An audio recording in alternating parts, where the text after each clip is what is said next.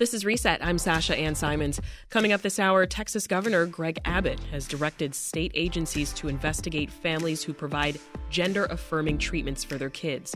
We'll hear from Chicago's Howard Brown Health and Lurie Children's Hospital about that move. Plus, we hear from multi instrumentalist Nnamdi and hip hop artist Rhymefest about the black Chicago musicians who inspire them. But first, Russian forces continue to wage war in Ukraine and more civilians are dying in rocket attacks. Not long after negotiations ended yesterday, there were two major strikes on the eastern city of Kharkiv. Meanwhile, a Russian military convoy, some 40 miles long, is headed toward Kiev, and nearly 700,000 Ukrainians have fled the country.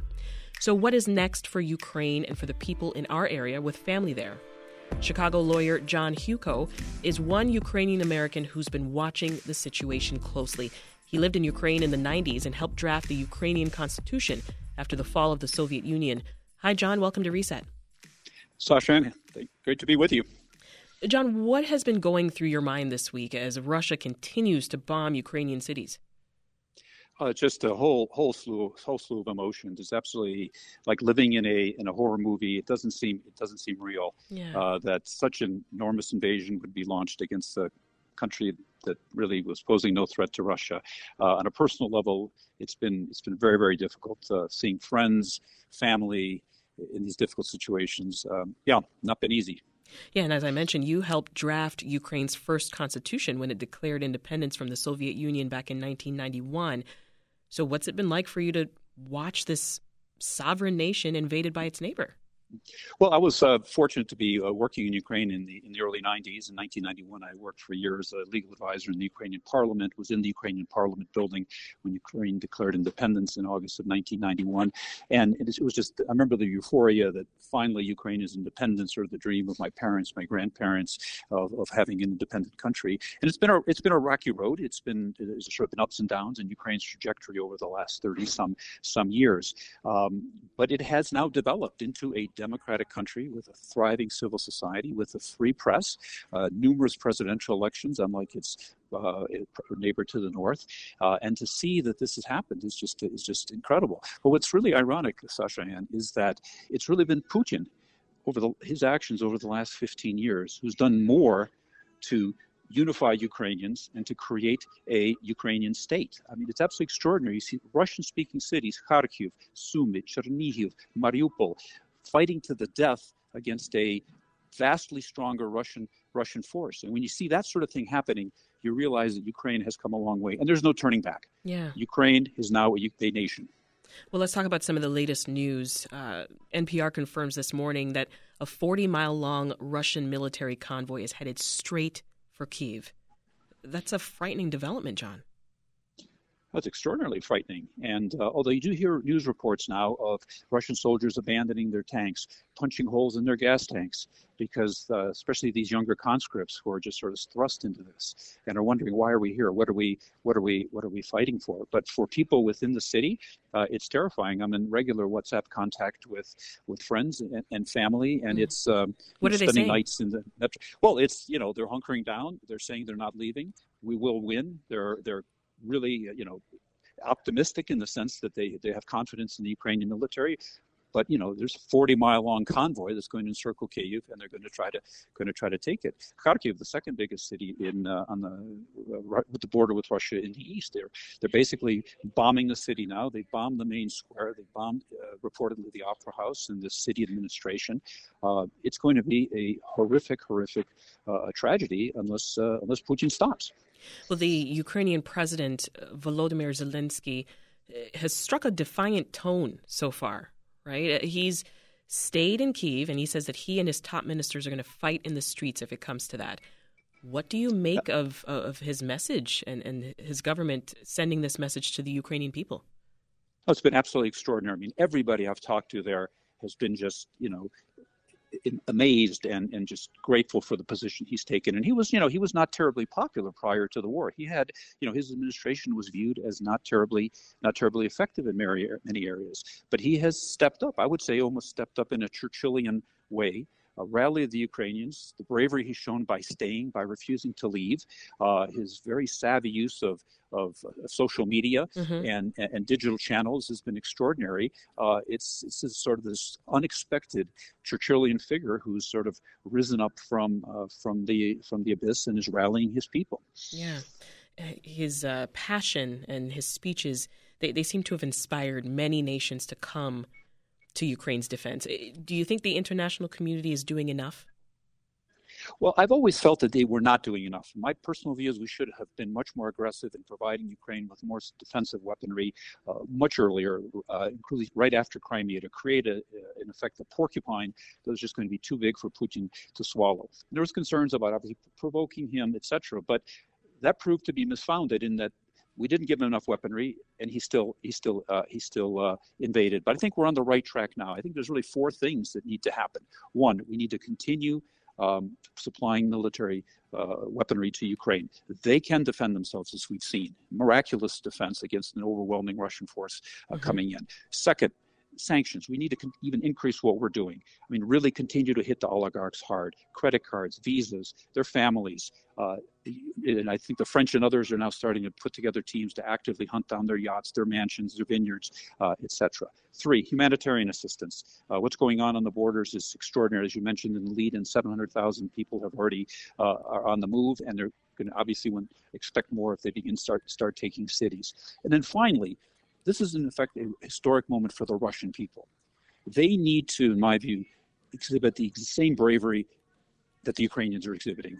Putin is not Russia, and I suspect the vast majority of Russian people, if they truly were aware of what was happening, would be appalled.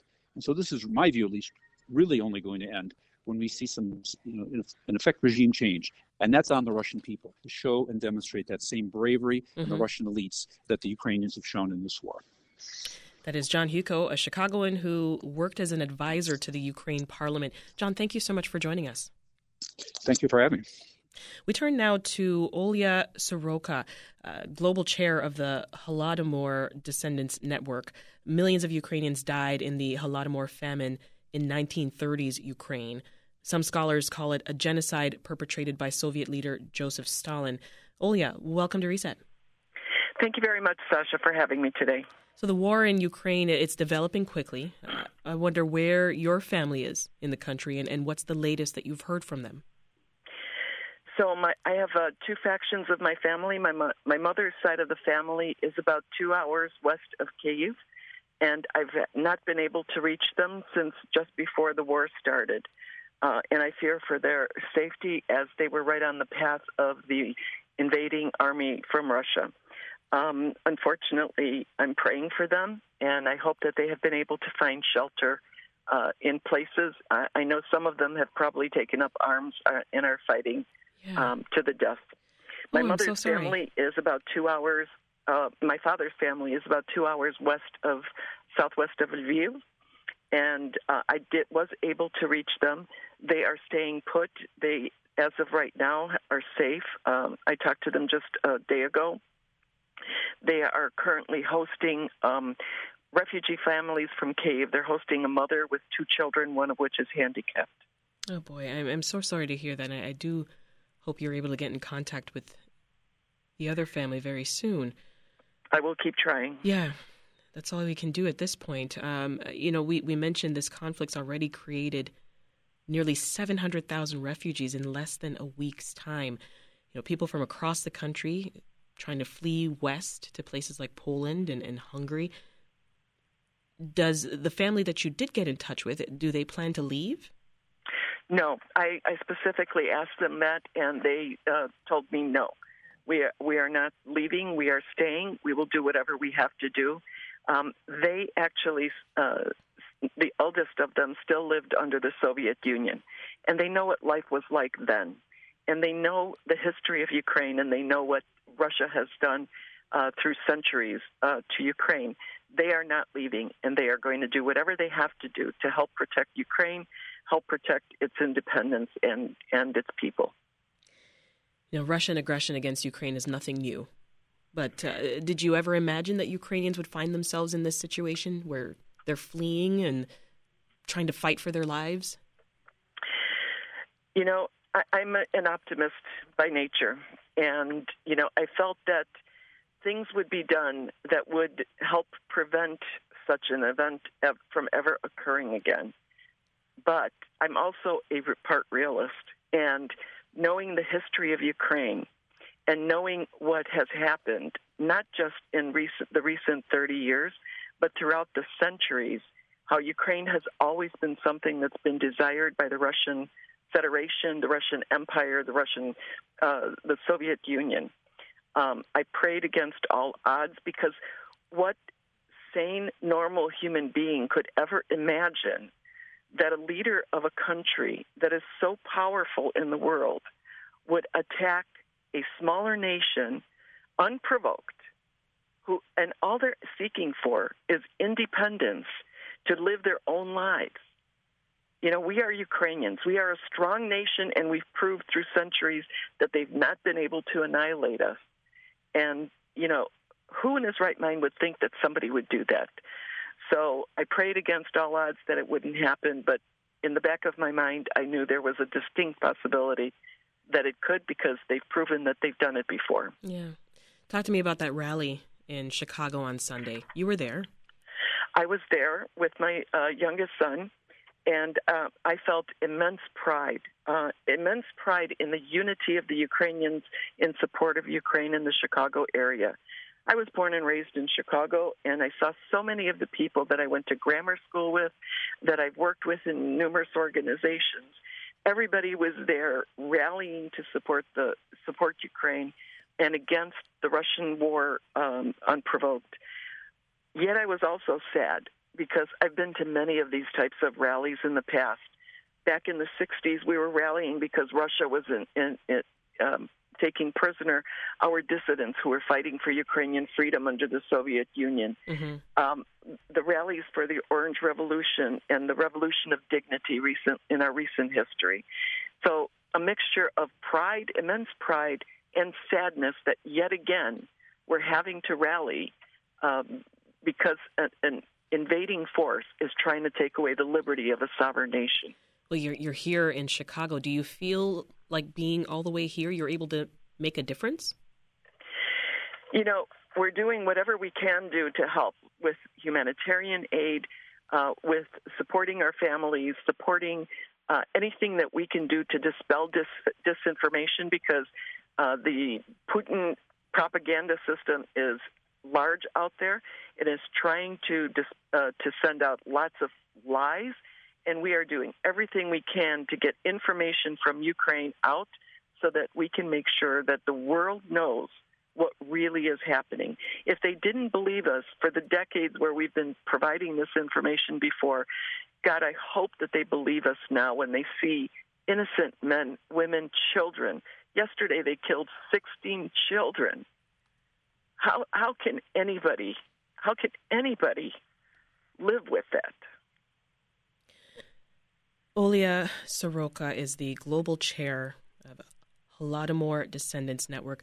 Olia, my very best to all of your family. Uh, thank you so much for making the time to talk with us. Thank you very much, Sasha, and thank you for the opportunity. Thanks for listening. I'm Sasha Ann Simons. We've got more for you on the podcast, WBEZ's Reset, wherever you listen.